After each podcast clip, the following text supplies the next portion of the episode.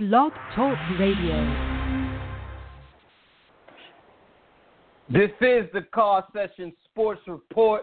I am your host, Jarv. We are back. Week two is in the books. Uh, I just want to thank everybody for joining me tonight. As always, you know how I do when I do car sessions. Unlike most sports shows, we actually discuss what happened. so, with that being said, before I get too deep into the week two review, I really want to focus on Jay Gruden, Redskins coach. Um, in recent years, he's had RG3 to use as a punching bag for the failures of the Redskins prior to changing quarterback, going over to Kirk Cousins, and being able to win a division, although it was a, a very terrible division, but a division win nonetheless. But now, as myself and TJ expected, and I know a lot of others expected, the Redskins looked very ordinary coming out of the gate. So my question now is, is Jay Gruden going to blame Kirk Cousins for the failures, much like he blamed RG3 in the past? Or is he going to actually put the onus on himself as the coach? Because this week is a humongous week. This is one of the biggest, giant Redskins games in recent memories for the obvious Odell Beckham Josh Norman feud that has taken on WWE pay per view levels of excitement around the NFL circles. So now they go into MetLife Stadium take a big fat L on their head. Is he gonna say, you know what, I need to do a better job as a coach, or is he gonna find another player to throw under the bus? That's my question. Who is Jay Gruden gonna blame? Because I get this vibe from Jay Gruden that he's not a stand-up guy. He's a finger pointer. The way, all right, RG3, he's not the greatest guy. You know what I'm saying? He has a lot of bad ways that people question a lot of raised eyebrows with some of his actions. We get that. But the way Jay Gruden went about throwing RG3 under the bus has never sat well with me. I have an issue with a head coach who kind of got personal with a player and took it to the media. You know what I'm saying? As a head coach, you're supposed to keep things in the locker room. If you're not feeling RG3, that's great. I totally understand that. But you don't go to the media and flagrantly demolish this man in Washington, D.C. It's not New York City, but Washington, D.C. is a pretty big media area for obvious reasons. The president, hello. And you're going to throw this guy under the bus who made Washington football relevant just two years before? The nerve of you. So now your team looks ordinary. They did not beat a good team at all last year. They still haven't beaten a good team so far this year because I believe the Cowboys are still a good team, and we know what the Pittsburgh Steelers are all about. So as of right now, he has lost however many games consecutively against teams that are actually good. So, Jay Gruden, the gauntlet has been dropped. Week three is upon us. How you gonna step up, brother? I know I don't sound like myself. I'm a little hoarse. You know, it's still a job. I got my coffee in my hand right now. I'm trying to make sure I'm vibing with y'all. I don't, I don't, I don't got the pipes. I usually have the pipes paused, but I'm a, I'm a bear with y'all. But this is a serious question for me. A lot of guys right now wonder, you know, oh, such a great game. It was the Cowboys and the Redskins. Such a classic NFC East rivalry game. Yeah, Cowboys and Redskins. What a game. And this guy, Jay Gruden, gets to just float on by. Teflon Jay Gruden. Untouchable Jay Gruden. Is it because John is on ESPN, so there's like a there's a buffer there? Hey, don't kill my bro, man. You know that's my brother, dude. So take it a little easy on him because you still have to work with me. So I'll go to NFL Network. There's no heat on Jay Gruden. Oh, he won the division last year. Is that why? Is that what it is? Hey man, Jay Gruden won the division. You can't just kill him. Yes, I can. I'm doing it right now. Jay Gruden is not that good to me. The attitude he carried, he carries and carried at RG3 and carries right now as a hoity-toity head coach, sticking his chest out, has all the answers like he's been hanging out with Kanye. I'm a little worried about the Redskins organization in his hands.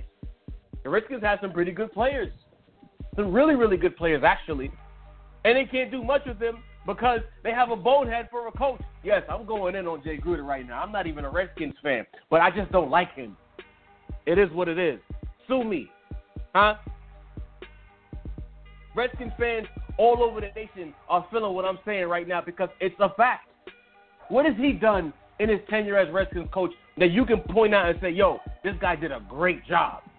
Kirk Cousins was balling since the Shanahan era. He just had to wait his turn, you know. And he balled out, and the league has caught up to him as I thought they would, because he's not an elite talent. He's all right if you don't see him coming, but if you see him coming, you can game plan for him. He, he doesn't do anything extraordinary, but he was pretty decent with Shanahan. And and he's continued to be pretty decent with Jay Gruden. Jay Gruden has not coached up Kirk Cousins. So again, I ask the question: What has he done? Jay Gruden is approaching that level on car sessions where I start asking, who is this guy? Because outside of his last name ringing bells because of Big Bro, he has not done anything to show that he deserves to remain on as Redskins head coach. I have an issue with this man. You would think he took money from me. You would think he took money from me. But anyway, I really had plans on coming on here and absolutely killing, killing, absolutely killing Jason Garrett. But then the Cowboys won and he got Dez the ball. But I still wanted to talk about it for a second because I feel like when Tony Romo is not the quarterback of the Cowboys, Dez Bryant just so happens to become the forgotten man in Dallas. And I feel as though that's not fair. That's not fair at all. Like you're a head coach. You're you're kind of untouchable because the owner loves you. Jerry Jones loves Jason Garrett like a son. But you mean to tell me that Jason Witten can still get the ball, Cole Beasley can still get the ball, but there's no way for you to design a game plan to feature Dez Bryant all right, Dez got the ball yesterday, but that's the first time I've seen Dez properly featured without Romo in a very long time. Cowboys fans can attest to this. This this this this is a surprise. I wouldn't be surprised if next week Dez only has three catches. I won't lie to you because it seems as though Jason Garrett does not know what to do with Dez Bryant at all. It's Tony Romo who's usually knowing where to find Dez. He knows the playbook like the back of his eye, like the black, excuse me, like the back of his hand, and he knows where to find Dez Bryant when things get tight. I can't say the same thing for for when Tony Romo is not playing. But the onus is on the coach, we all know here, coaching one on one, the coach's job is to put the team in the best position to win. If your best offensive player is not getting the ball on a regular basis because the quarterback isn't there, that is a problem. Again, if Cole Beasley can feast off of a lot of catches, Jason Witten is still getting the same amount of targets he would get with or without Romo. You have to find a way to devise a game plan that features Dez Bryant. That's an absolute must. If you got to put him in the slot, if you got if you got to get him on an end around, if if if you got to just throw a couple of bombs just to keep the safety honest, and not the safety the secondary as a whole honest, just to take the top off the defense, you do what's necessary. They don't do that. I'm completely surprised that they found a way to do that after X amount of chances. Romo, how many games did Tony Romo miss?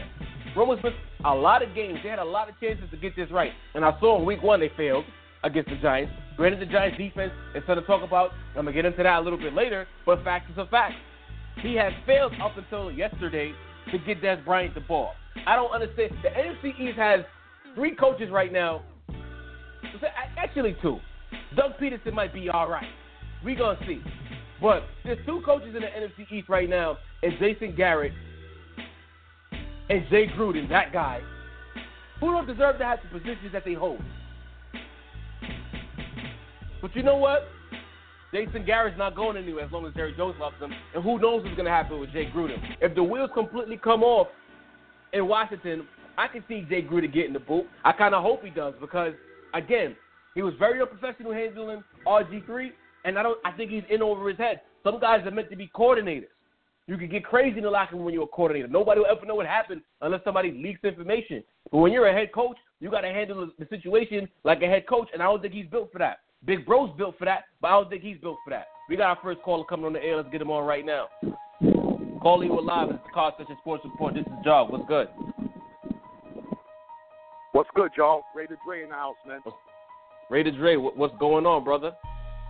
Yo, man, yo, it's, it's getting desperate right now, man. Um, I know it's only game, but this is y'all great. This is how I do, man. I'm, I'm letting you know. I'm, I'm sounding the alarm right now. Um, okay. We are one of the worst defenses after two weeks. Um, we we have played Atlanta and we have played New Orleans. Okay, okay, that's fine, and we've scored points on them.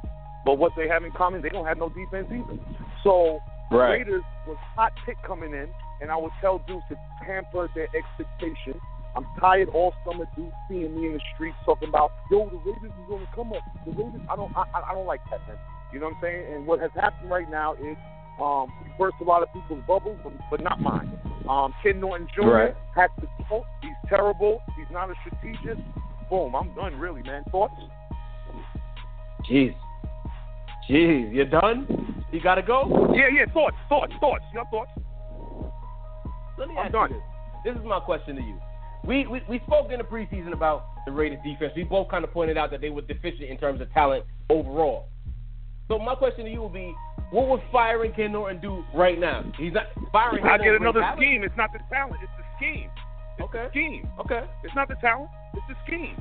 Um, you cannot have Khalil Mack playing with his hand down in the dirt all game long when he really is an outside linebacker. I need him to get his Lawrence Taylor on. But we playing a 4-3 right now. We're not playing a 3-4. We're not splitting it up like we did last year. We got him playing with his hand in the dirt. He's getting triple teams. It's true. He's getting chip out of running back. He is on a goddamn milk carton right now. What has Khalil Mack done the first two weeks? I haven't Nothing. even heard Khalil Mack's name. We, we've heard about Absolutely. the Raider often. I haven't heard. I haven't heard a name from the Raider defense make a play as of right now.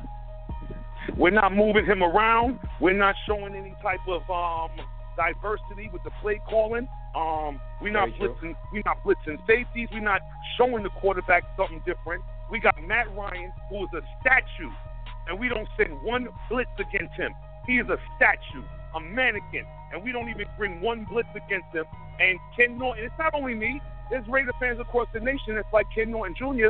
He's a rally guy. He's a rally the troops guy. Clap it up, clap his Yeah. hands mad hard, you know. But he is not a strategist. I'm sorry. He's a position coach. I mean- He's not a coordinator. No question. No question. Absolutely. Absolutely. I, I get that. I get that a hundred percent. You know what? When you have an athlete like a Khalil Mack, you could use him in a bevy of ways. So maybe you're right. Maybe if they change the scheme up and use their best player and put him in positions to make plays to at least keep the defense respectable, you guys will, you know, probably win games by more decisive margins as opposed to letting the Falcons, who got embarrassed by the Buccaneers a week ago at home, come into Oakland and Exactly. game they had no business taking. Exactly. Exactly. If we was real, Tough, we'd man. be 2 0 right now. Okay? So True. if you play fantasy, start your Titans next week against the Raiders. It's a go. it's a go. It's a go. Damn, Raider Dre is in his bag right now. I'm sorry, man. Uh, you know, it could be worse. You could be 0 2. At least you got to win to start the year. No, no, man. no. I'm fine. Remember now, I'm fine. I'm just tempering um, outsiders' expectations. As a Raider fan, I know my deficiencies Right. the whole the whole summer. You know what I mean? I wasn't Right. joking when I said Tennessee scored 27 straight points in Game Three of the preseason. I wasn't joking. Right, I'm, right. I'm just calming down the bandwagon dudes out there who be trying to get me all hyped up. I know what we. I'm a real fan. I'm not a fanatic. You know what I'm saying? So I will Right. talk on my Raiders with as much enthusiasm as I will cheer for them on the reels. You know what I'm saying? So I'm not disappointed. I'm cool with one and one. Give me nine and seven, and, and yo, man, I'm good. You know what, Raider Dre? We we both looked at it. This is a nine and seventeen with the arrow pointing up. I think I, I I'm not sure if they're gonna pull a Rex Ryan move and get rid of a coordinator at this point in the season. But I do believe that if things stay the way they are, of course he's gone. There's no way that Ken Norton keeps his job. So maybe getting rid of him and we look at it 2017 with the pieces they'll have in place, some more defensive additions. You know, the ball will be in their court. No question. Don't worry, Car Sessions. I'll let y'all know when we real.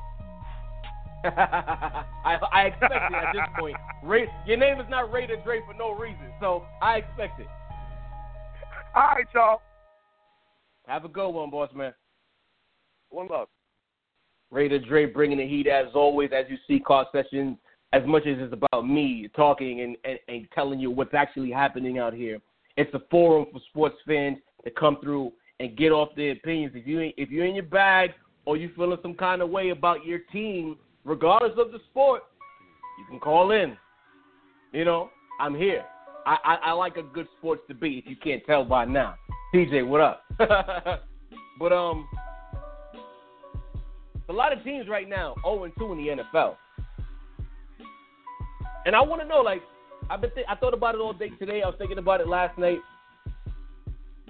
Some of these teams that are 0 and 2, it was expected, but there's certain teams that are 0 and 2 who you could say have some expectation. So my question right now is: of all the 0 and 2 teams, who's in the most trouble? So let's take a look. You have the Redskins, who we were just speaking about, 0 and 2. New Orleans Saints, 0 and 2. Miami Dolphins, 0 and 2. Buffalo Bills, 0 and 2. Colts and Jaguars, 0 and 2. The Browns are 0 and 2, but it's the Browns. I thought they would be good. You know, I thought there was a good energy around them. RG3 gets hurt. I'm going to talk about him in a second. So I don't really want to put too much of a trouble on them. It, it, it's it's it's the Browns. We expect that at this point. But there's a few teams that my eyebrows are raised to my airlines right now because they shouldn't be 0 2 right now. The Colts and the Jaguars. The NFC South is going to be highly competitive this year. And so far, the two teams that a lot of people, including myself, believe that will be good have come out the gate, have played shoddy defense, and have not won a game. So now the question is, how much trouble are they in? The New Orleans Saints, I thought they would be good. They're 0 2. The Washington Redskins, I didn't think they would be good, but people did have them up there. I think the Redskins are in a lot of trouble.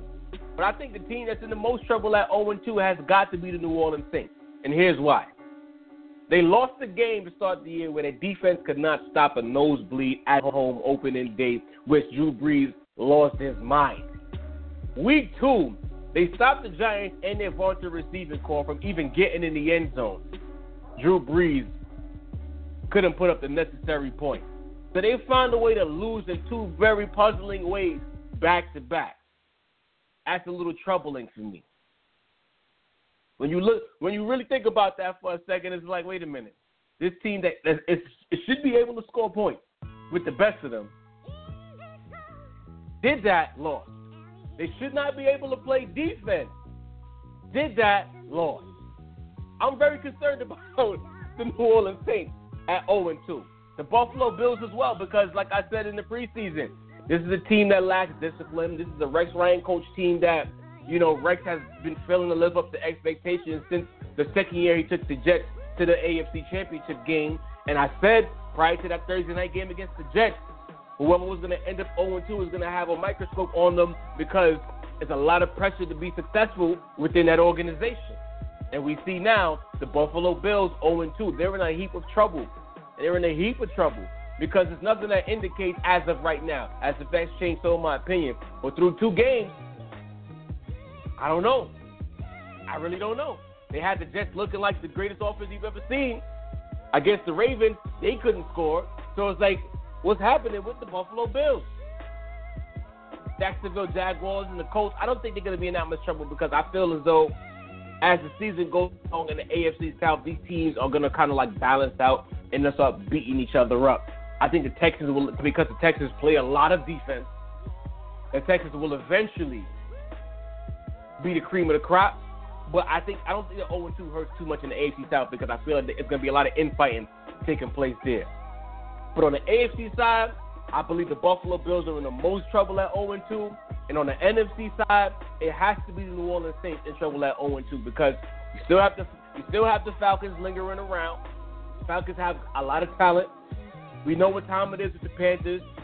The Buccaneers got embarrassed, absolutely embarrassed yesterday but Jameis Winston is still on that team and they're still getting better.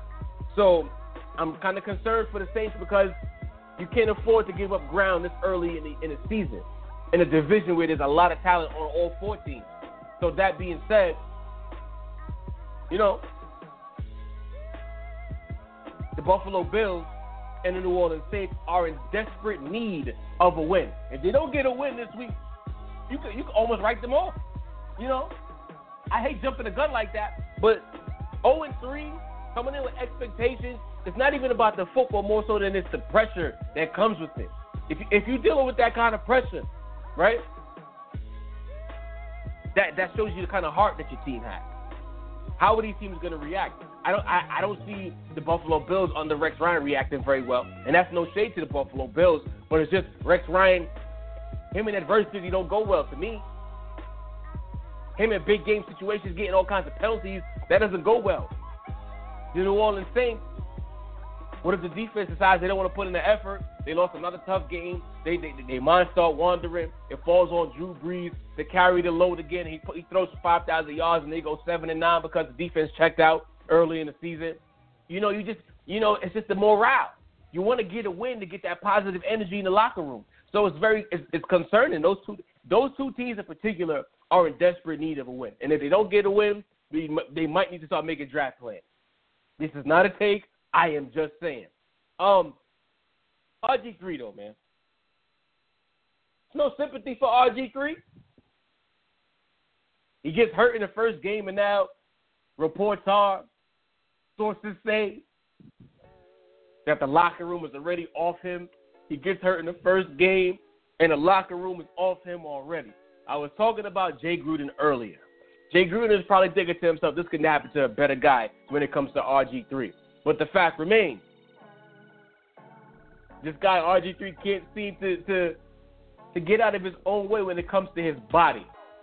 And I'm starting to wonder about RG3, the man, because he still, what is this, his fifth year in the league?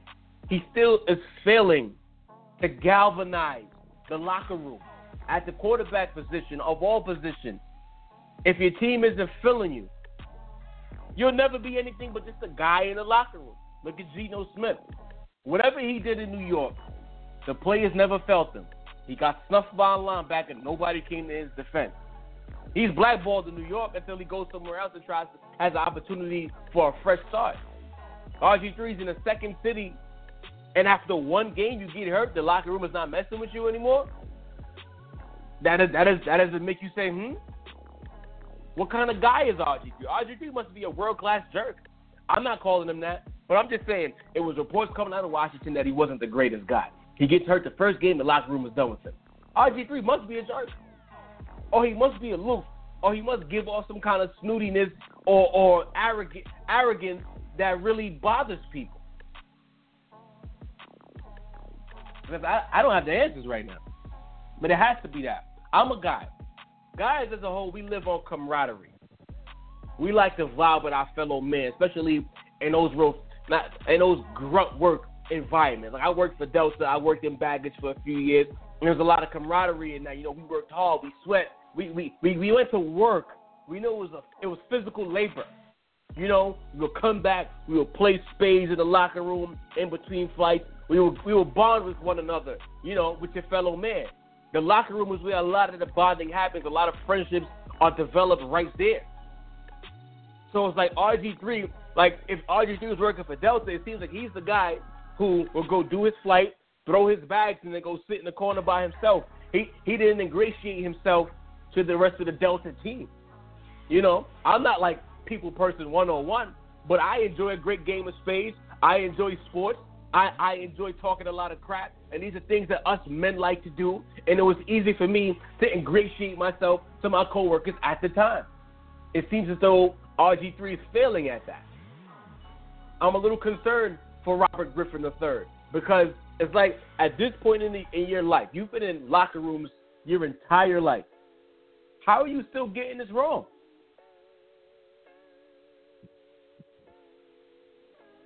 I don't know, man. RG3, maybe you need to get into the commentary game. Maybe you need to, to just step away from the game entirely. Sometimes you got to listen to the signs that's being thrown your way in terms of maybe this is not for you. Maybe this is not for you. Because it's obvious that however it's going down, it, it, it, ain't, it ain't hitting, man. It ain't hitting, bro. But people, we're going to take a quick break. You know, I got to promo myself. For the people who are new to the show so they can know where to find it and everything. When we come back, I'm going to talk about Bill Belichick and what he needs to do now that Garoppolo is hurt. We'll be right back after this quick break. The Car Session Sports Report is live every Monday at 7 p.m. If you can't make it for the live show, this episode and all other episodes are available as a podcast on blogtalkradio.com slash car session sports talk. I'll repeat that, blogtalkradio.com slash car session sports talk. Don't miss out. Yes, we are back. We are back. We are back. Uh, Bill Belichick – I feel like right now is where we're gonna really find out the kind of coach Bill Belichick is. You know, I think this is where we get to see the kind of man Bill Belichick is. As I said in recent weeks, Jimmy Garoppolo was on the team because he can play. He's been on the roster for a few years, so he already established that he has the ability to play the game of football. He also, he also that you you can't leave this out had years behind Tom Brady.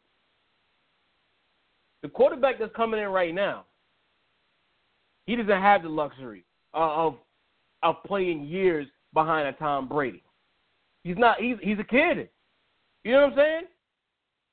So it's like when you when you think about the situation now, the scenario that that involves the Patriots, they play on a Thursday night. They can't afford at this point short, extremely short week. It's not even like they they played on Sunday or they play like they played on Monday night and they got to play on Sunday. They play on Sunday and they have to go Thursday. I, I never really agreed with the whole Thursday night football aesthetic as it is. So it's like you got a short week. There's, uh, there's no way possible, no matter how great of a mind the quarterback has, that he can pick up a game plan that quickly. Jacoby Brissett coming into this short week is going to be the quarterback. Julian Edelman is going to be the backup. Yes, you heard that right. It's going to be Julian Edelman as the backup quarterback. So if you have Julian Edelman in fantasy, and I do, if Brissett goes down, you might get some cheap points. you might get some receptions and some completions and some passing yards, receiving yards, maybe some rushing yards too. It might be the greatest fantasy week of all time, but that's not the point. The fact remains is now we're going to see how great Belichick is. Short week, rookie quarterback. If the Patriots win this game, and from what I saw when Brissett came in yesterday, they didn't even change the offense that much. It wasn't like they said, okay, kid, hand the ball off. The route combinations they were running was Patriots offense. It was his job to run the offense. But that's so Patriots, though. The Patriots, again, are like, we're not going to bring you here to not run our offense. We're not going to babysit you. If you're on a team, your job is to know the offense. So it, it shouldn't surprise anyone that Brissett came in, ran the offense, and didn't look like a complete buffoon They actually had a, a strong control of the offense. Very impressed. But again, six for nine against a lowly Dolphins team that I didn't think would be good anyway, and coming off a short week where guys don't necessarily want to play in the first place, it's a different animal altogether. If if like, I can't help but stress this, we are gonna see what Bill Belichick is all about. Now the question is, we've been seeing it for so many years. All right, very true, callers, listeners. I respect that. Bill Belichick is not a schmeg. He's been doing this for a while. But the fact remains, this is a Texans team with a very stout defense, with a a brand new quarterback coming in on a short week. The Texans right now are shocked, swarming. They are ready to eat. Believe it. They are ready to eat food. They're looking at Jacoby Brissett as dinner Thursday night. Absolute dinner. A Patriot dinner. So I want to see what Bill Belichick is going to come up with. Yo, I'm going to tell you right now. I try not to make proclamations because I love the story that the season produces. I love the routes and the twists and the turns that these seasons take. But in any way, Jacoby Brissett, home or road, I don't even care. If any way Jacoby Brissett wins that start against that Texans defense. Patriots are going to the Super Bowl, y'all. the Patriots are going to the Super Bowl. I, I got, oh man, I'm sorry. They are going to the big game. Because if you tell me Jimmy Garoppolo is going to Arizona and handle their business, and then we just saw what Arizona did as a statement game against the Buccaneers the following week, 40 to 7. Jameis looked like a complete buffoon, but Jimmy Garoppolo looked like a, a serviceable, I mean, actually a pro quarterback. Can't even call him serviceable. He looked like a pro quarterback. And then one of the best defenses in the league on a short week with a rookie quarterback. They win that game, the Patriots are going to the Super Bowl. You can't tell me different. Because once, once angry Brady, passive aggressive Brady comes back, taking the NFL decals off his helmet and all comes back, it's to get ugly for the rest of the league. Y'all was supposed to get the Patriots now, not wait until Brady comes back. I'm not even a Patriots fan, but I am a sports fan with a, a dearth of knowledge. I know better. I'm not getting crazy talking about the Patriots. Hey, if the Patriots go four and zero, oh, listen. If the Patriots go four and zero oh and they win the next two games with Jacoby Brissett, they're going sixteen and zero. Oh. They're gonna win the Super Bowl. They're gonna embarrass the league. Maybe maybe I'm jumping out the window, but I'm just saying it wouldn't be surprising. No, it it, it couldn't be right.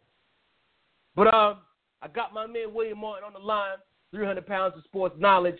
I wanted him to come on and talk specifically about the New York Giants defense that we've seen so far. So, William, through two weeks, what's up, man? What have you What have you seen from the Giants defense that's that's been so impressive? Like I, I'm not gonna lie to you, I didn't expect this through two weeks. I I thought it would take about six or seven weeks before they look good. So, what are they doing schematically that's making this work so far? Uh, well, for starters, they have playmakers out there. I mean, that's something that I want to say that the Giants have not had since 2013. You know, okay.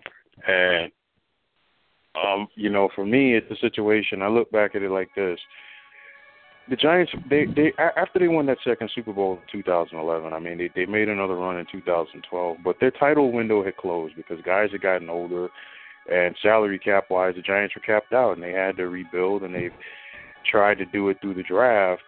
And then, you know, they had a lot of cap flexibility during the off season and then of course basically Jerry Reese, their general manager, ran out of guys to fire. So, you know, with the cap room they were able to go out there go out there and get playmakers. You figured Damon Harrison to team him with Johnathan Hankins at defensive tackle. You go out there and get Olivier Vernon. Jason Pierre Paul has more of a burst. And I think it's a situation where you're seeing now where they're getting back to that package where they were able to get pressure from their defensive line. And then once you get pressure from your defensive line, when you blitz your linebackers, when you blitz your DBs, they're going to get to the quarterback more. And now these guys are flying around the football. We saw it in week one against the Dallas Cowboys, and we saw it even more uh, yesterday against the New Orleans Saints. Just to harp on the Dallas game real quick, Dallas had a lot of long drives in that game, but they had to settle for field goals. And then you're talking about a situation where you hold Drew Brees and that offense to 13 points, and this was the same offense that lit the Giants up last year. I mean, Drew Brees threw 70 exactly. So I think so. I think it's a lot of play uh, the playmakers that are there that are giving Steve Spagnuolo the opportunity to go out there and execute. And right now, I think the defensive unit has confidence. I think the team has confidence because you look at the Giants. They put up the numbers, but they had three turnovers yesterday, and their only touchdown was on special teams, but they still won the game. And they're winning games defensively because the D shut down the Saints yesterday. The D made the key plays against the Dallas Cowboys, and I think right now this is a team they're going they're only going to get better as the season goes along. So I think it's a lot of like the, the personnel that the Giants have brought in, and I think it's making a difference. You know, I kind of expected the front to do some things. I didn't think that JPP will forget how to play because he lost a couple of fingers. Not trying to make light of it, but it is what it is. But having JPP, having a full training camp, doing the surgery to get whatever movement and range of motion he can have with his the rest of his fingers, along with uh, Olivier Vernon, Zach Harrison, I knew the front would be good. I feel like the linebacking core so far has played a little over their head.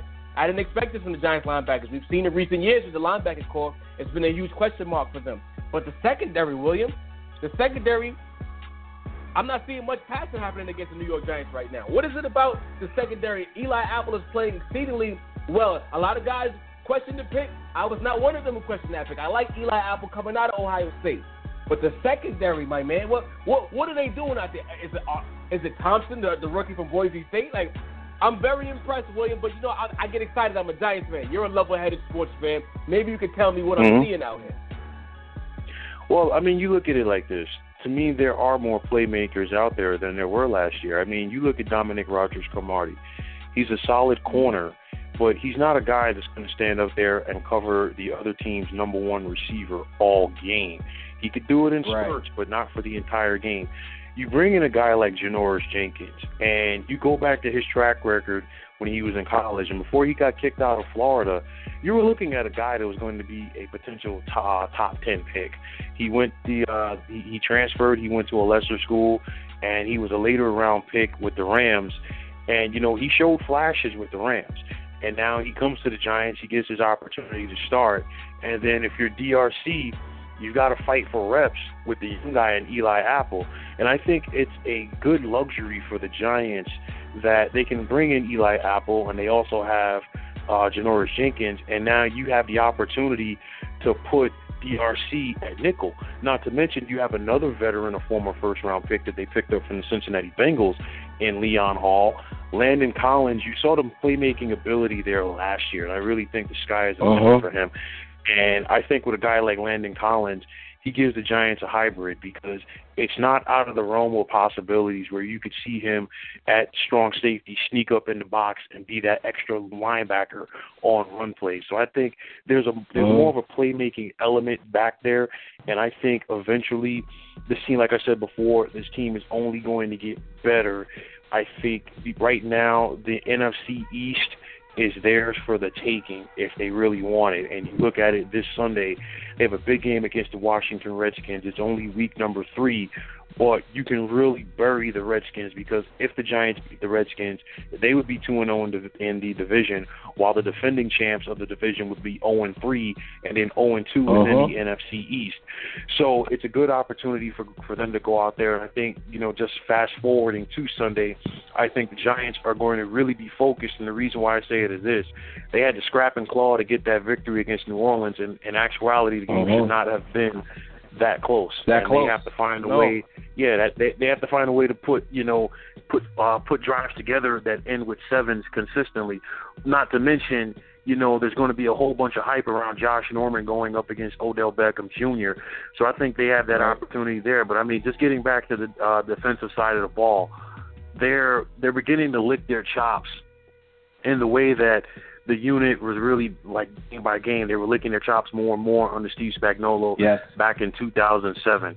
So I look at it, you know, and I mean, it's an opportunity for the Giants to really, you know, do something real good this year. And I, I would, I, I, I, I really, really think they have a good shot for the postseason, man.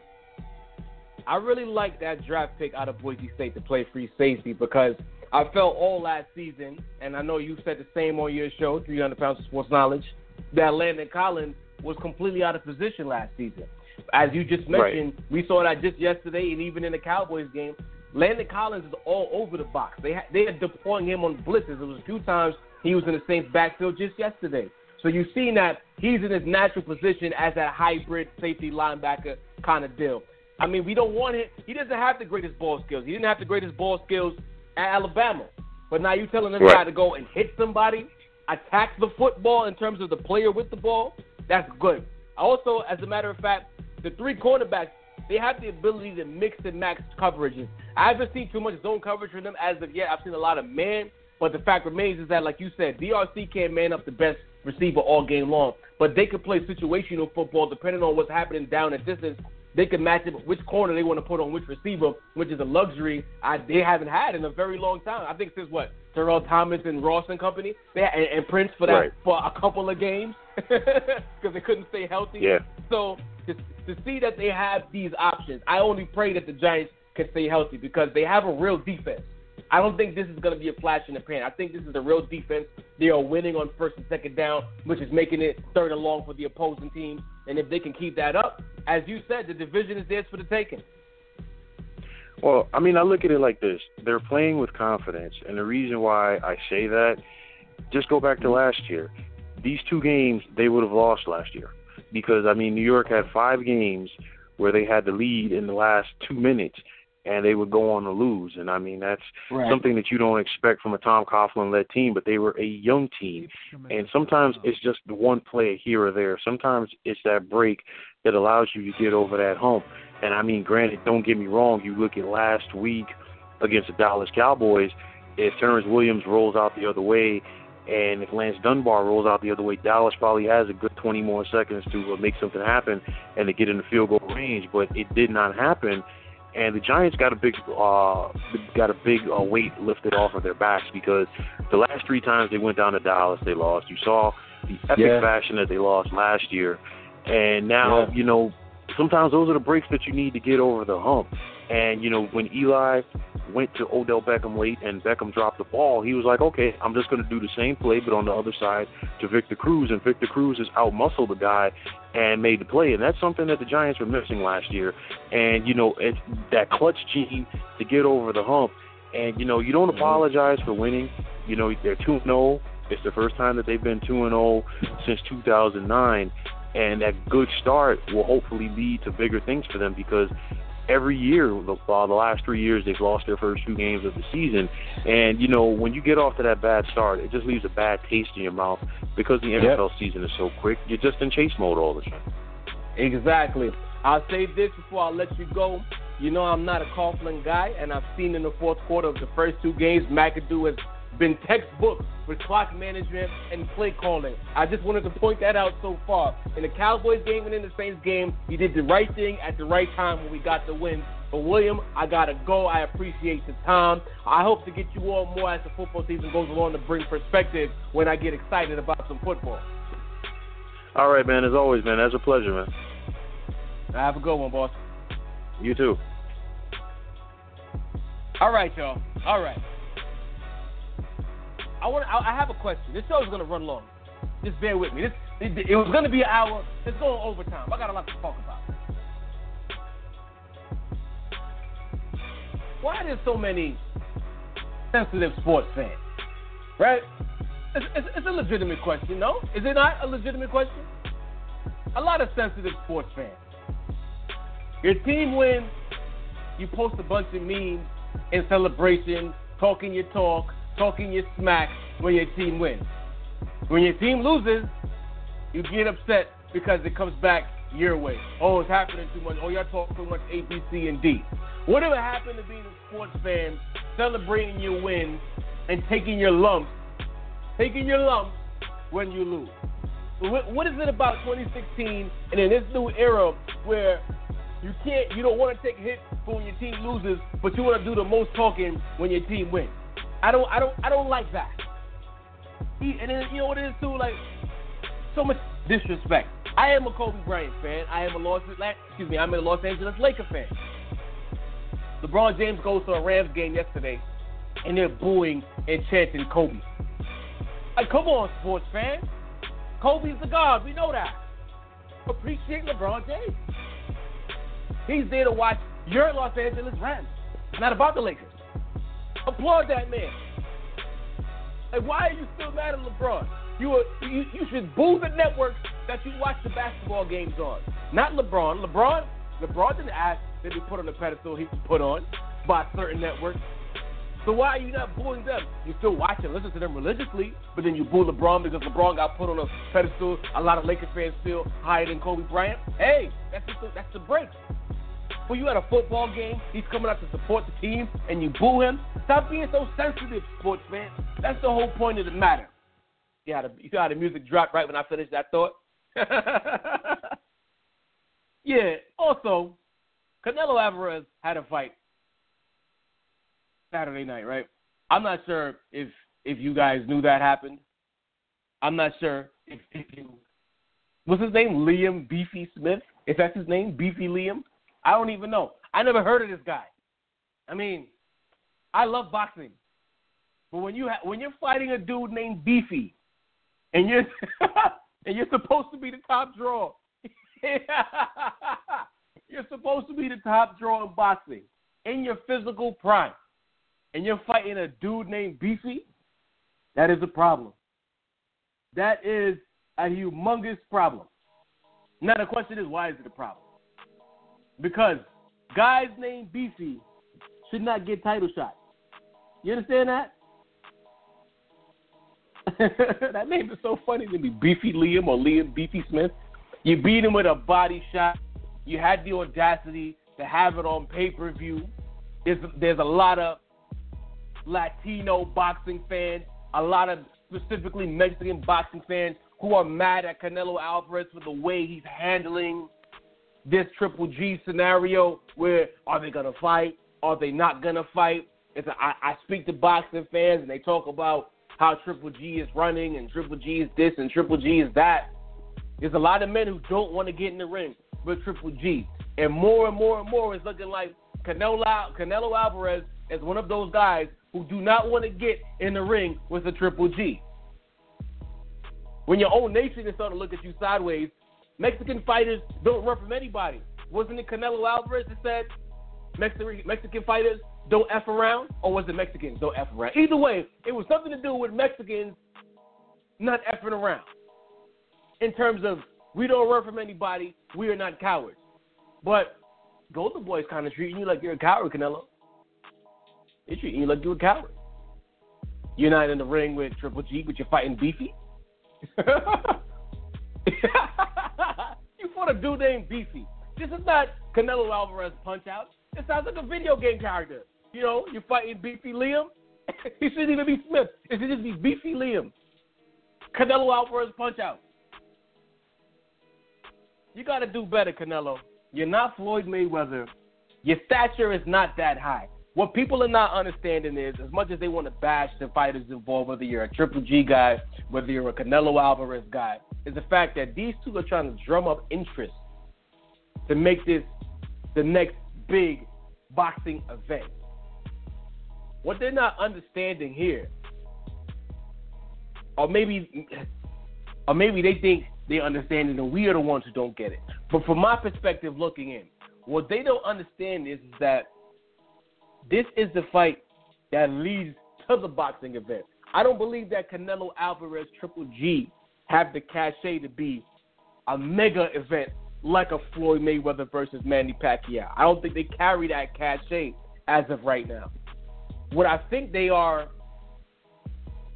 essentially is they will be the draw that brings boxing back to the forefront because it's not going to be a, a tactical fight where you, you might get bored because it's two pure boxers. These guys are going to hit each other. And then from there, it a slew of matchups open up because Canelo can easily go fight some more welterweights, and there's a slew of welterweights on the come up. Believe that. There is a slew of welterweights on the come up who he can fight with, and you can have some great fights. Or he could go up to the middleweight division officially because he's a big dude. He was big for the welterweight division as it is. He could go up to middleweight, and there's a slew of guys that he could make some great fights with. But I don't think that this is the boxing event. This is the transition to a slew of boxing events. For instance, I've talked about it with a, a, a bevy of boxing fans. Let's say Triple G goes on to handle his business whenever he fights Canelo Alvarez. He wins that fight. Andre Ward beats Kovalev. Even if he doesn't beat Kovalev, but in the event, because that's for the light heavyweight. But it will be it will be bountiful if he beats Kovalev. Then you have the Triple G Andre Ward Styles clash because it would be a Styles clash mega boxing event because before Andre Ward had issues with promoters and things of that nature. He was the next guy up in terms of the pound for pound title, right behind the Floyd Mayweather. Then you have the best puncher in the world against the best fighter in the world. That right there is the mega boxing event. But before we can get there, just bring the interest level as high as it could possibly, maybe even Canelo and Andre Ward. But before we can get there, These two guys have to fight. They are the table setters. That's what it is. Whereas boxing took a step back with the Floyd Mayweather Manny Pacquiao fight in some eyes, and I feel since that fight, there's been a lot of great boxing. We've been building up to an event that does not involve those two names. But before we can get there, the two biggest possible names need to fight. They need to set the tone for what boxing could be. Because at their weight classes, Canelo and Triple G are capable of going up and down to make tons of mega fights. But nobody is gonna, no, the, the casual public is not gonna buy in until they fight each other. So instead of treating Canelo Alvarez like he's this megastar and embarrassing his Mexican heritage by fighting Beefy Liam and Canelo Alvarez Punch Out, make this fight happen in May. I know it's, I'm reading it's supposed to be September now. This fight needs to happen Cinco de Mayo weekend. This fight needs to happen sooner rather than later. Triple G can't go fighting more welterweights and having a towel thrown in. You can't go fighting dudes named Beefy. You guys need each other. Need each other. For whatever's going to happen next in boxing that could be humongous, you guys have to fight. I spoke about it in Carthage in New York City over the weekend. I'm talking about it again. You two need to cut the crap. Golden Boy needs to cut the crap. Triple G's handlers need to cut the crap. Make this fight happen. Cinco de Mayo weekend. Give us something to look forward to because all boxing fan knows. You think I'm the only one talking about this? All boxing fans know the endless possibilities that are going to come after this fight. Forget the fight itself. It's after the fight. There's slew of possibilities that can happen that can bring boxing back to the forefront while USC is looking for that next star. Yes, this show is running long. It's going over the hour. And last now, but not least, let, let's let's bring it home with my homeboy Eddie Segarra, finally bringing back that Met segment as he's normally known for. After a long hiatus, one that I didn't quite appreciate, our friend, Met fan, sports blogger Eddie Segarra is back on Car Sessions. Eddie, welcome back. It feels good to be back, Ray. Yeah, yeah, it, it better feel good, bro. You know, you you and your job making money get in the way of Met business. Uh, first place in the wild card, finally got over the 10 games over 500 hump. They scored nine runs total to beat the Twins, but the sweep was a sweep. How are you feeling about the New York Mets as of right now? I feel great despite all the injuries, you know, despite all the setbacks. You know, over the weekend it was announced that Jacob DeGrom is most likely going to miss the rest of the season with a forearm issue. You know, just when you thought things were getting better for the Mets, you know, he was going to start on Sunday, he was going to be on a pitch count, yep. and then an hour, uh, like two hours before the game, it was announced that DeGrom wouldn't make his Sunday start, and he most likely was done for the year. But you know what? Let's care of business against the Twins. You know, uh, yes, they only scored nine runs against the Twins, but hey, they swept them. They took care of business. They have 13 games remaining. I mean, it would have to take an absolute catastrophe for them not to make the playoffs. Listen, Eddie, Eddie, Eddie, Eddie, it's just a matter of Eddie, whether do they get the home field or not. You, you, now, see, you're sticking your chest out a little bit too much now. We're Met fans catastrophes happen to the Mets. If it would happen to any team in baseball, it would be the Mets. So let us not let's not poke our chest out until we clinch the playoff spot. Just because, you know, nine years ago we were up seven with 17 to play and we missed the playoffs, and then the following year something similar happened again. So I don't need you puffing your chest out, make, you know, then you jinx us because then I'm gonna look at you sideways until February when pitches and catches link up. So let's let's crawl before we walk. I mean, you know, when it comes to the New York Mets, I mean, Mets fans, I would like to personally apologize to every single one of you. You're probably wondering why. Yes. You remember a few weeks ago, the Mets were 60 and 62. Mm-hmm. They had lost the first two games against San Francisco. Mm-hmm. I thought it was over. I thought their season was over. Fast forward three weeks later, the Mets are 11 games over 500. Wow. Well, you know, in fairness to the Mets at that time, we were essentially fielding a semi minor league team. Like we had some major league guys mixed in with some minor league guys, and the injuries were really overkill in terms of the the everyday players. We've gotten healthier. Cespedes is back. Asdrubal Cabrera is back. I think Reyes was out during that time. We we had a lot of players who were out. Lagares was out. You know, but surprisingly, a Met that I was, you know, I kind of hated him for a while. Diaz is starting to play a little bit well. Uh, Wilmer Flores, before he got hurt, was finally playing every day like he should be. Like I said for a while there, the injuries forced Terry Collins to play the right guys every day because for some reason, you know, he wants to give guys playing time. Oh, he was two for two, two for four last night. Let's let him play again the next day. You know, then he's benching the wrong players at the wrong times. I still question him as a manager. I think he sucks personally, but right now with the, with the, the health situation, it forces him to play the right guys on a day to day basis, and I think that's more than anything else has helped the Mets build some kind of continuity. When you have most, I would say six or seven of the nine guys constantly getting fielded every day, that can only help you chemistry wise. No, I agree with that, but there's there's two things to bear watching moving forward with the remaining uh, 13 games they have this season. You just brought up Wilmer Flores. You know, he's been absolutely killing the ball. You know, he's, he's been playing so well, hitting over 280 since the All Star break, but he hasn't played in over a week yeah. since his home plate collision in Atlanta. And the thing that concerns me, you know, Neil Walker goes down for the season with a back injury or whatnot. But you know, yeah, Wilmer Flores, you, you were able to pull, you were able to plug him in, and he became your everyday second baseman. You know what he does against lefties, and he hasn't been able to return since, since that home plate collision. You know, apparently he, he had a neck issue, which is you know okay now, but now he has a wrist uh, issue. You know, and you know, like I said, you know, looking ahead, if the Mets play a San Francisco in that one game playoff San Francisco is most likely going to have a Madison Bumgarner going for them. You want Wilmer Flores in the lineup because he kills lefties. And if he's not in the lineup, I mean, TJ Rivera, yes, he's he's been yes, well. TJ Rivera. Up, yeah, that guy. He's really good. A Wilmer Flores in the lineup over TJ Rivera, who once again, I'm not killing TJ. He's been playing great, but I want a Wilmer Flores playing second base. You know, Ed, I I I can't say I agree a hundred percent just because I've never seen uh, Wilmer Flores hit good pitching. He's taken advantage and feasted on average pitching, average lefties, but what dominating lefties has he ever done well against? Honestly, he gets too picky when he goes up against high level starting pitchers.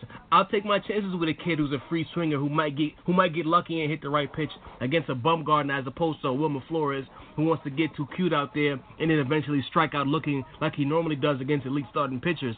So give me TJ Rivera in that situation. I've liked Rivera since he came up, honestly. I like free swinging Mets. We got too many guys there who not name your Cespedes who wants to stare at pitches instead of swinging. So in a one game playoff where every at bat counts, every situational hitting scenario counts, give me Rivera. I don't really trust Wilmer Flores in that. Okay, you know, uh, we're all entitled to our own opinions yeah. and stuff. Hey, yeah. TJ Rivera, Wilmer Flores. But another thing they're watching are, you know, your guy, my guy, Lucas Duda's back. Oh, please. oh, please. What is he? Yo. Back injury. and, hey, I know you absolutely kill Lucas Duda. Because he deserves to be killed. Ago, there was there was the the, the the debate who's better, Ike or Lucas. and Mets thought Duda was the better player, and then, you know whereas Ike Davis Davidson, hey, that's a topic for another day. But uh, if you remember, Terry Collins over the weekend said, hey, you know what, Duda, you know, um, Duda will pinch hit and now occasionally. Well, guess what happened? Sunday, he's in the lineup. What did he do today, Eddie? You, you, so. What did he do today, Eddie? Huh? Huh? What? What did, he, what, what what did Lucas do to do today? That's damn. That was hard to say. What did Lucas do to do today? That sounds like a children's hey, novel. Let's let's remember that if the minor league season was still going on, Lucas Duda would not be getting major league at bats right now. In the minor leagues, but because the minor league season is over, and because of the expanded rosters, you yeah. bring up a yeah. Lucas Duda because we already know the Mets already know what they're going to get out of James Loney. They'll they'll get some really good defense, and yeah. you're going to get a 265, 270 hitter who has no power. Lucas Duda provide you with some what power. good is power that that that only happens maybe three weeks out of a major league season if you play average defense? James Loney has not been a problem for the Mets And I prefer to keep Loney playing every day as opposed to a dude who might strike out nine times and hit a home run, and then oh my God, Lucas Duda's hot again, he hit a home run. Then he proceeds to strike out another five times. Give me Loney. He's been steady at the plate. He's been more than steady in the field, and he's not been any issue for the Mets. I don't want any. I don't want that stench of Duda on my team right now. No, absolutely not. You, you clearly forgot about Lucas Duda's three-run homer in Game Four against. And what did he do? Yo, listen, listen, listen. He, Lucas Duda played out of that whole season, including October and almost into November. He only had a three-week stretch in the whole season. And what was he doing before his back fell off this year? Nothing. Nothing. Did you miss? All right. Did you miss Lucas Duda while he was away, Eddie? Full disclosure. I missed him. No, you didn't. No way. You're a liar. Loney, the bad thing about James Loney, he's been serviceable for the Mets, but Lucas Duda is the guy you want hitting behind you when it's Cespedes. no, no, absolutely not. No, hell no, hell no. You're killing me right now, man. I- I'd rather I'd rather Wilmer Flores behind Cespedes than strike out Duda. Hell no, no, no. This guy. this guy. I'll I'll say this though. I don't think I want d'Arnaud starting that catcher in the playoffs. Wait, wait, wait, wait. what? Wait, wait. Did I just hear, ladies and gentlemen, did, did we just hear Ray say yes. he does not want Travis d'Arnaud, who he has gone on record and said how good of a player he is. And he's young, he has potential. Yes. You do not want Travis d'Arnaud starting a playoff game for the New York Mets? Wait, uh, have you been drinking be- before the show? Tra- What's going on? At this point, he is Travis Darno, as an N-O, because playoffs, everything counts. You know that. It's not like we could play a three-game series and then all right, we got we got we got the next one. If if we lose three or four straight against a team because we weren't playing serviceable defense, there is no next game. We got to wait till next season. And the way teams are running, I'll take my chances with a TJ Rivera being the primary catcher in the postseason because look how the Nationals treated Rene us this Rivera. season. Is um excuse me, R- Rene Rivera. Too many Riveras on the Mets. But uh, you saw how the Nationals treated the Mets all year long. It was almost like a bad joke. Oh, somebody's on first base, Yeah. still second. And then Terry Collins, for whatever reason, does he does I don't know what was going on with the Mets as a team. They rarely throw over to first base. They don't hold any runners on. They don't try any pickoff plays. Nothing happens.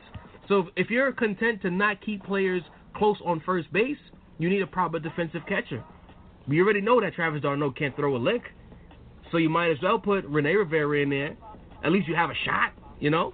Let me so let me let me ask you a question though. So uh, you know, if the Mets play the Giants, who likes to run, you know, Rene Rivera Yes. is Noah Syndergaard's personal catcher. Yes, he is. To have Rene Rivera catch that game. Rivera starts that catcher. He bats eighth, and there's nothing else to talk about. Okay. Absolutely not. But that whole Lucas Duda batting behind Cespedes, no. No, no, no, no, no, no, no, no, Gonna happen no, under your watch? no. Not not that it, not that I have a say, but if I did, you, I, I think Curtis Granderson has been shining behind him, batting behind Cespedes recently. I'd rather Cespedes. I'd rather I'd rather You Curtis right now. He hasn't had the year that he had last year. You know, he was arguably the Mets MVP last year.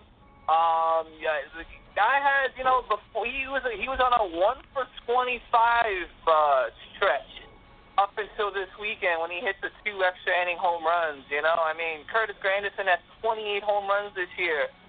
How many RBIs does he have, Ray? Hey, Under sixty RBIs. Listen. It's crazy. the the approach at the plate has been better since he started batting behind Cespedes. That's all I'm saying, man. And with the Mets, and and and, and to be fair, we don't know how much playing time Duda's gonna get. We don't. I don't know that Duda's gonna be the, the starting first baseman and come playoff time. How do we know he's prepared to handle that that workload? No, you're absolutely right. And another question that Terry Collins has moving forward: What do you do with Jay Bruce? He has been absolutely dreadful for the Mets. You know, a lot of Mets fans were like, "Hey, you know, we got Jay Bruce. You know, Yoenis Cespedes came in in 2015. See, see, we we all saw what he did. Yeah. Jay Bruce has pretty much done the complete opposite. He's hitting under 200. Well, to be As a member of the New York Mets, he has four home runs. The guy was leading the National League in RBIs at the time of the trade. he's not a New York baseball He player. had 100 RBIs this year, Ray. Re- hey, He re- won RBIs. remember last year at the trading deadline when we had the conversation, I told you I wanted no parts of Jay Bruce. I wanted Yoenis Cespedes, and I, for that for this exact reason, certain players they have that swagger about them that you know they could play anywhere, they're gonna ball out, and there's certain guys who ball out when there's nobody looking. Jay Bruce is a nobody looking baller. Cincinnati, nobody cares about Cincinnati. That's Middle America. Nobody's really paying attention besides Cincinnati Red fans. You come to New York City, bright lights, the media, a thousand. You, you've been to Met games. You see how much cameras are just up on the baselines on both sides. A lot of guys can't function in that environment. It's a petri dish, New York City. He think about it. When he when it was time for the trade deadline to roll around this year, the Mets weren't even on his short list. He had three cities, none of which you could consider big cities as his selections to be traded to. So he knows who he is as a player. He knows he's not built for for the stage that is New York, and his playing is showing that. He Uh, can't handle it. You know, that's where I have to disagree with you there, Ray. What's up?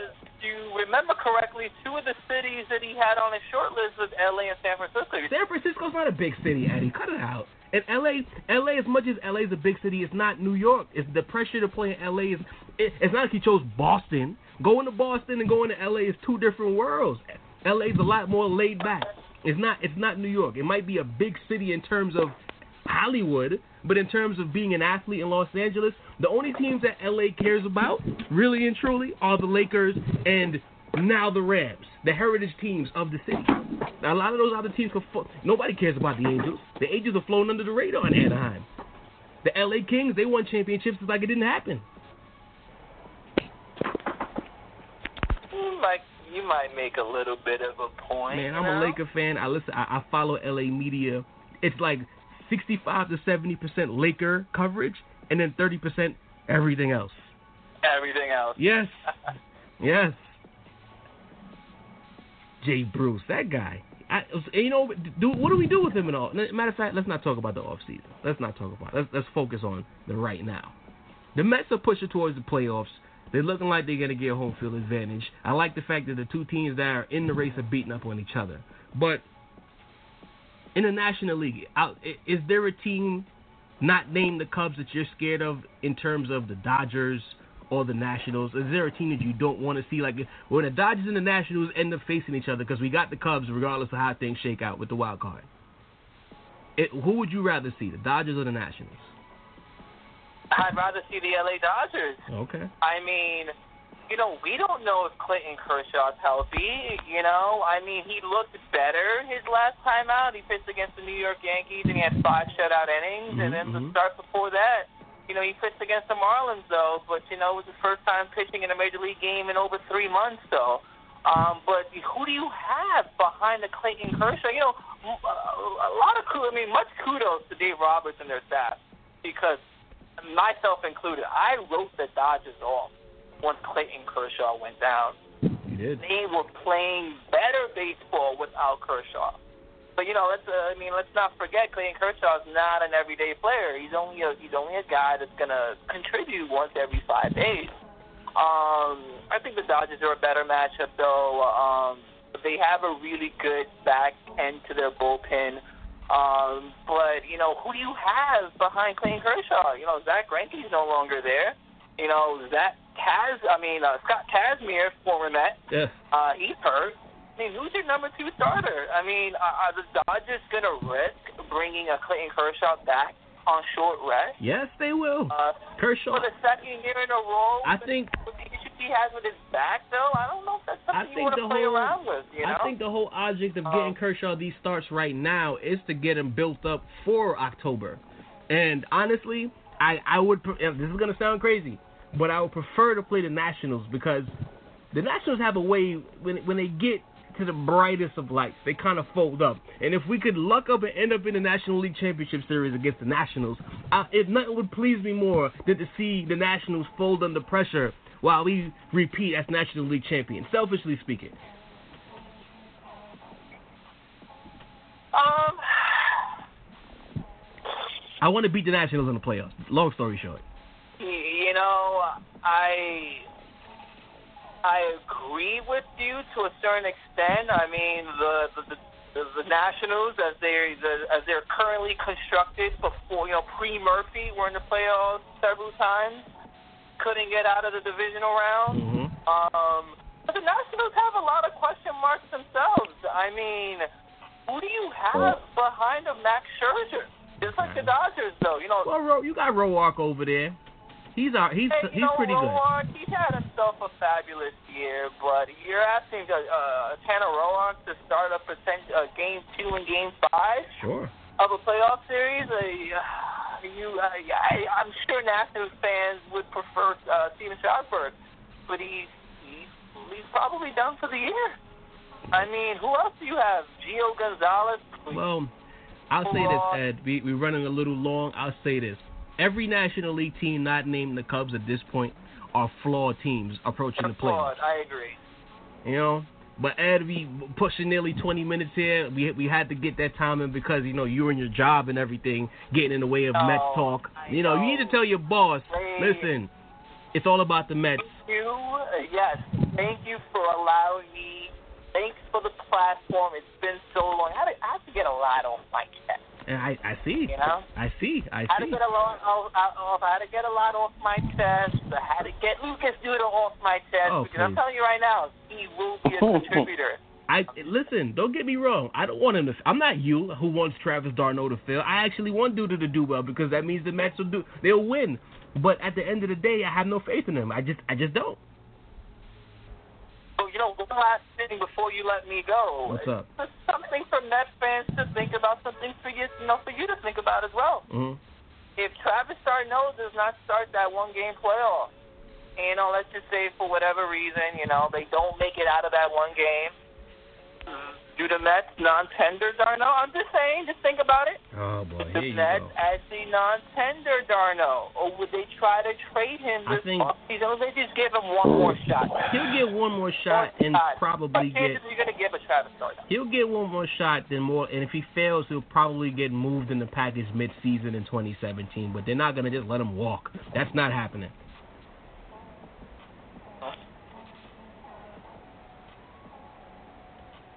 I guess Eddie disagrees.